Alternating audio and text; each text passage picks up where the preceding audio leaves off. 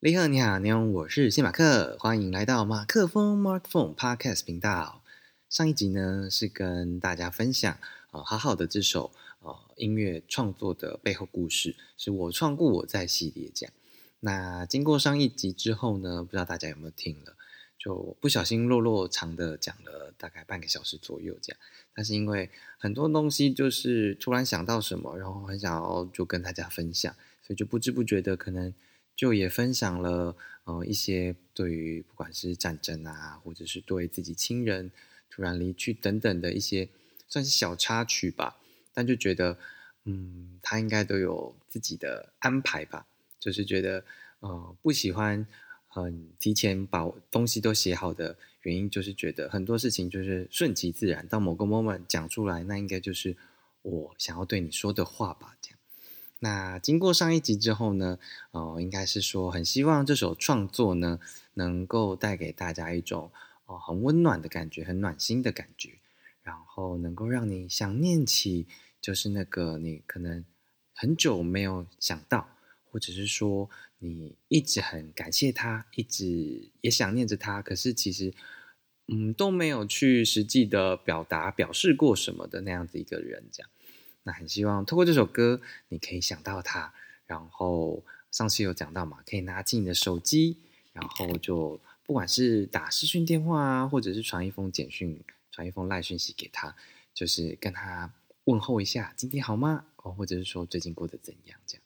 那前阵子有在，呃，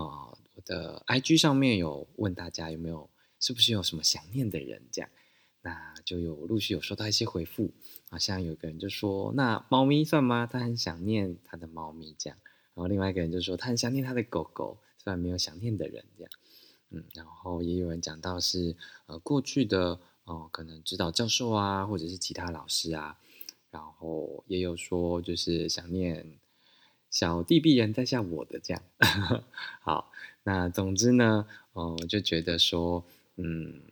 很希望真的是透过这首歌，能够让大家就是想念起很多过去的美好的回忆。有时候长大了，就会遗忘掉很多很多事情，很多原本的美好。那到底我们长大了是失去了些什么呢？是面对各种。嗯，你说交友环境、工呃职场或者是各种情况，是不是没办法再像以前小朋友或者是学生的时候这么单纯的可以面对一个状况，只要做出某些部分的反应？因为随着年纪的增长呢，你可能就要顾虑到非常多的东西哦。可能你这样做到底会不会影响未来？嗯，可能升迁或者是人际关系等等的那我。觉得随着年纪变大，然后你可能烦恼就自然而然会变多。那到底有没有什么办法能够回归我们的初心吗？就是找回我们当初的那份平静也好，或者是说，哦，那份单纯也好。不知道大家是不是跟我一样啦？就是很希望能够回到那个，也不到无忧无虑，但是做什么事情可能你不会有太多。顾虑，或者是说想的东西，虽然还没有没没有到那么全面，可是你还是会很开心的去做某件事情，这样。嗯，哎，怎么会讲到这边呢？好了，那在这个今天这个系列叫做“不专业音乐生活观察家”，就是想说可以跟大家分享，就是谢马克一些日常跟音乐有关或者是生活的小事情，因为就很喜欢，嗯。观察，那这个观察呢？上一集有讲到，你可以从眼神就可以判断一个人的可能精神状态啊，或者是说他可能经历到什么事情。那我觉得我很喜欢观察的原因，是因为小时候很喜欢看那种侦探系列的故事，不管是亚森罗平还是哦，怎么那个突然忘记了哦，嗯，那个伦敦的，好吧，我等下又想起来再说。然后或者名侦探柯南系列，福尔摩斯啊，福尔摩斯，对对对对对，嗯，好，那他们里面都会写到，就是说，哦，他看着某个人的手，然后，嗯，手心是白的，然后手背很粗糙，他的衣服上，嗯，粘着什么毛发啊等等的，然后他的头发有什么盐巴，然后就可以判断说，哦，这个人的工作是什么，他刚刚去了哪里，这样。就觉得哎，好酷哦！那自己有没有办法像这样推理出来的？所以呢，就我觉得，就从这些侦探故事里面，就会开始去观察周遭的人他们的一些行为举止，或者是他们不管是穿的衣服、背的包包、包包上面有什么东西，我都觉得好像可以去想象他刚刚发生什么事情，或他接下来要去做什么事情。像我有一次在高铁上就看到一个女生背着一个包包，然后她包包上面呢就有挂一个，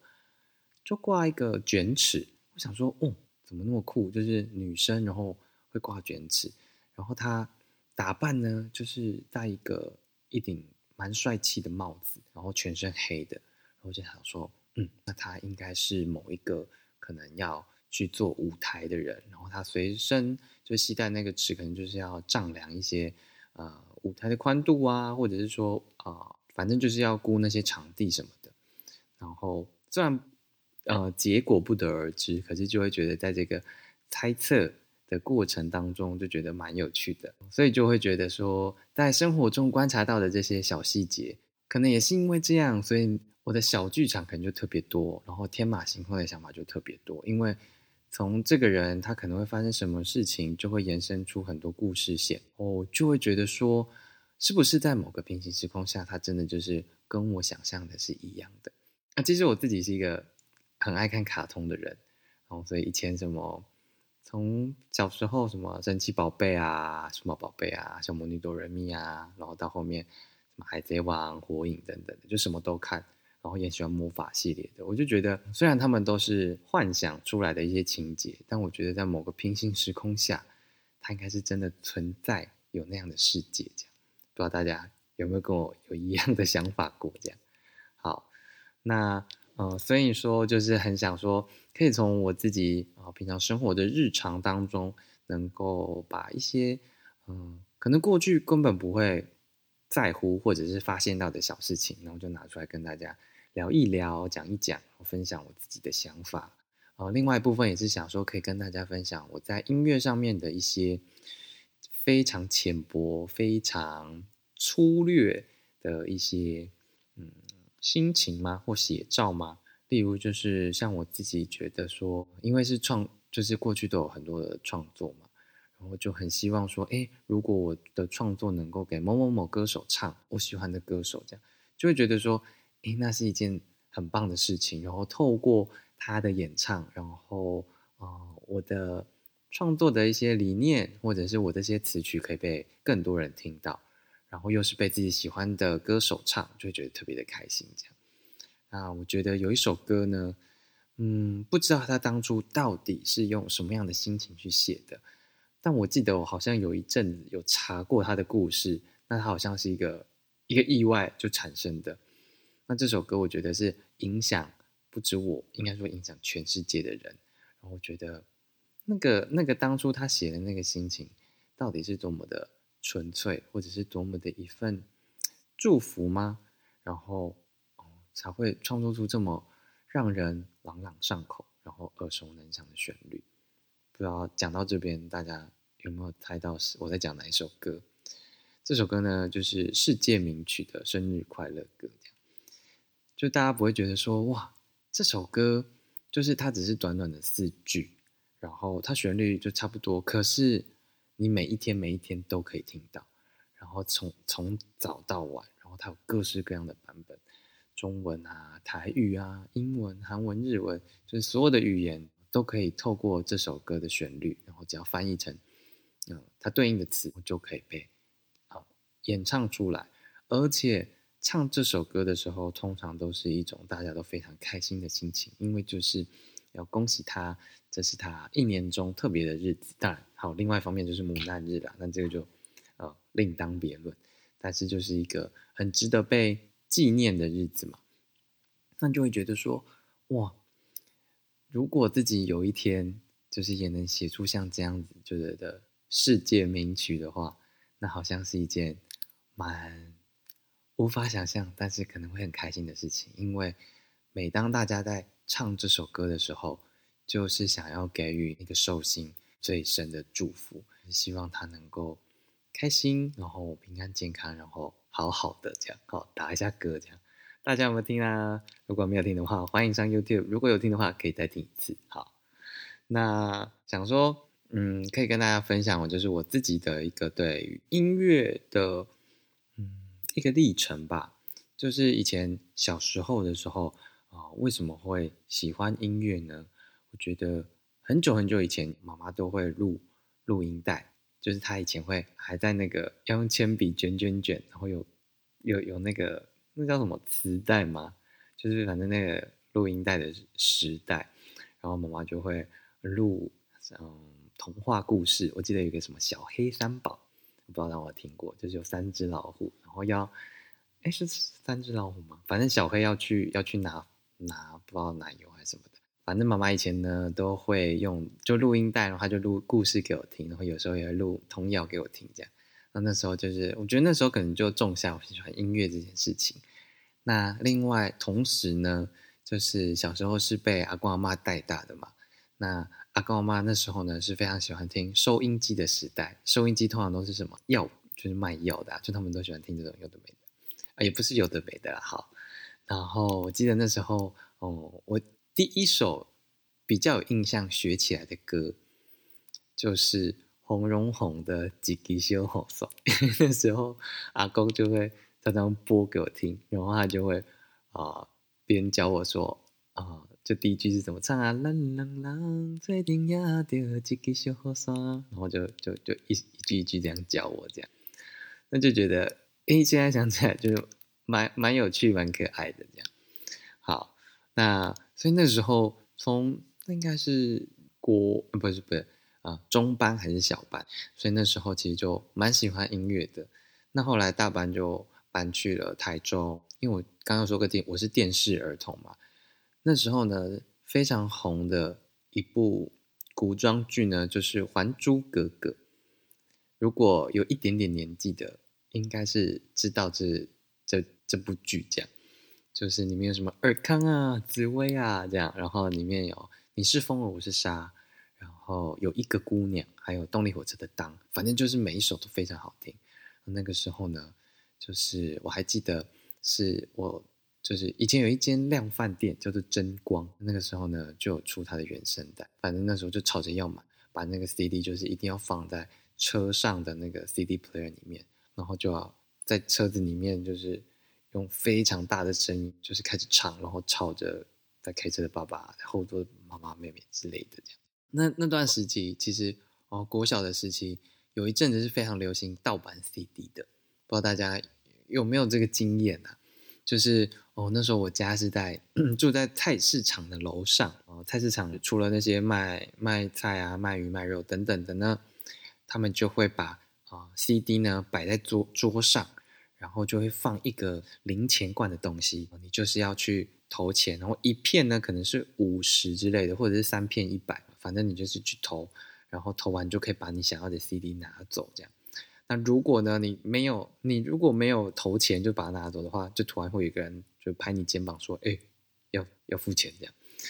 对。然后我记得那时候呢，就是买了像周杰伦啊，然后莫文蔚啊，然后阿杜啊等等的，反正就买了非常多非常多的盗版光碟。好，这个不要学，但是现在也好像不太会有这种机会了啦。我觉得那时候呢，就是种下。很喜欢音乐的这件事情，就是会不断不断的听这些流行歌，然后我自己也觉得，我生长的年代就那段时期是，嗯，很庆幸自己就是在华语歌非常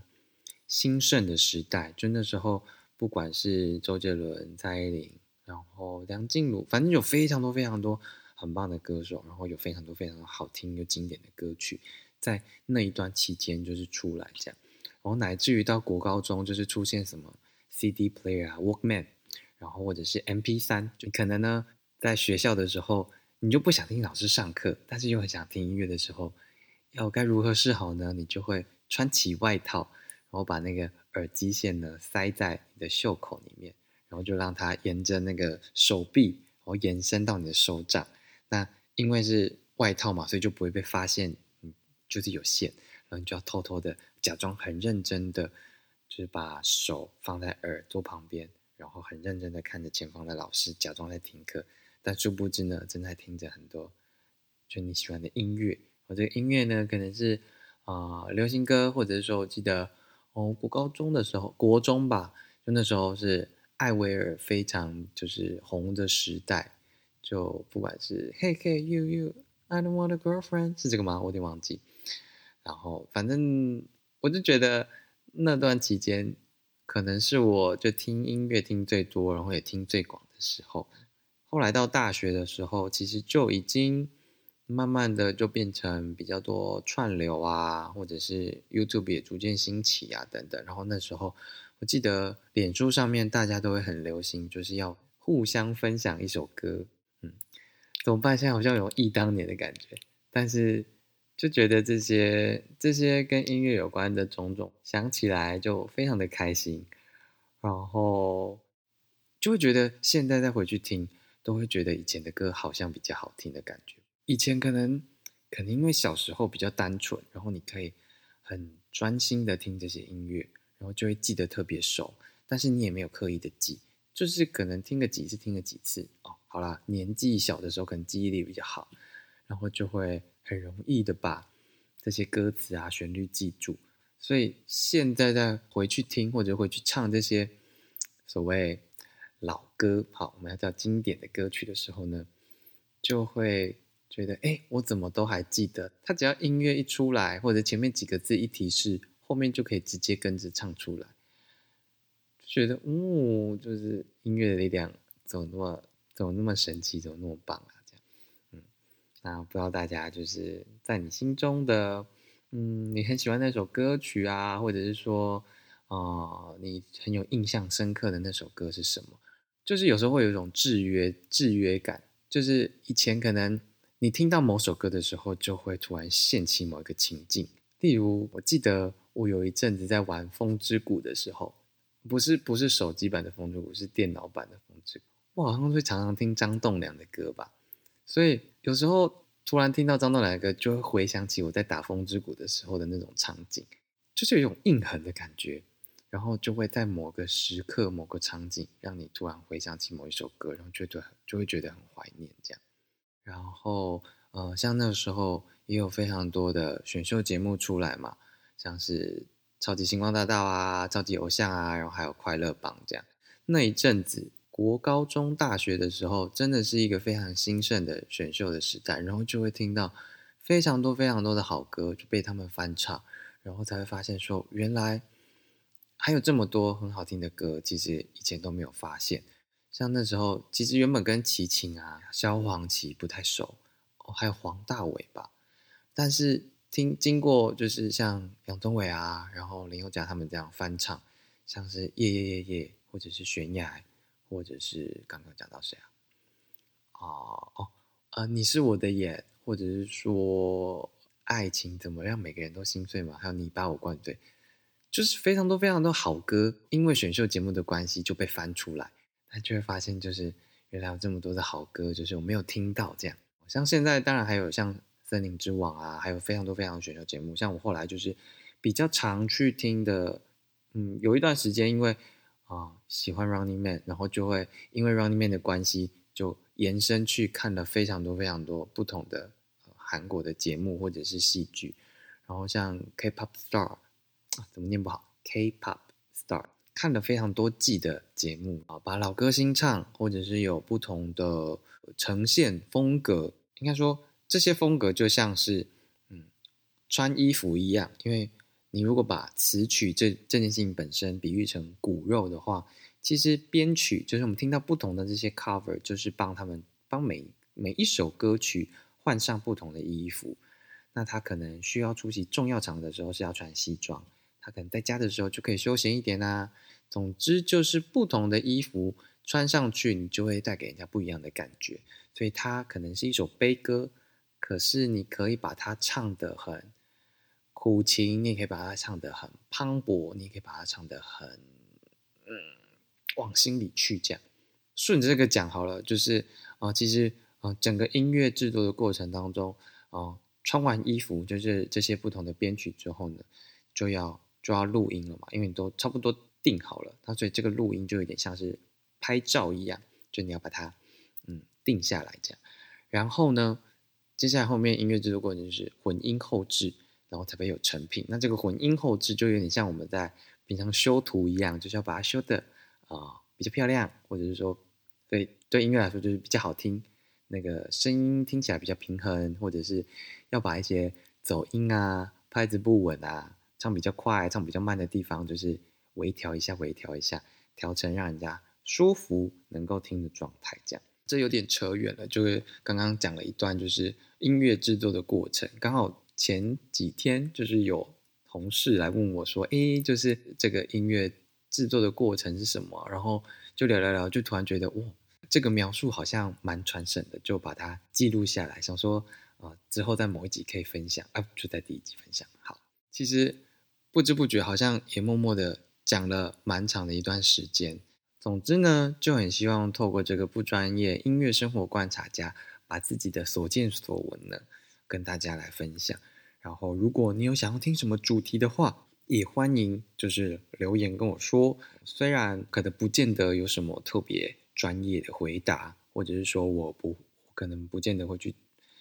找各种资料去查证某件事情，但是我可以把我自己啊想到的。揣摩到的、理解到的，来跟你分享，这样，然后那就是一个互相交流嘛，然后就 open mind。我觉得音乐这件事情，就是每个人都有每个人的喜好，摇滚也好，巴萨诺瓦也好，爵士也好，那这个就是一个互相尊重，然后可以自由交流的一个一个平台。也期待未来有更多不同的内容能够跟大家分享。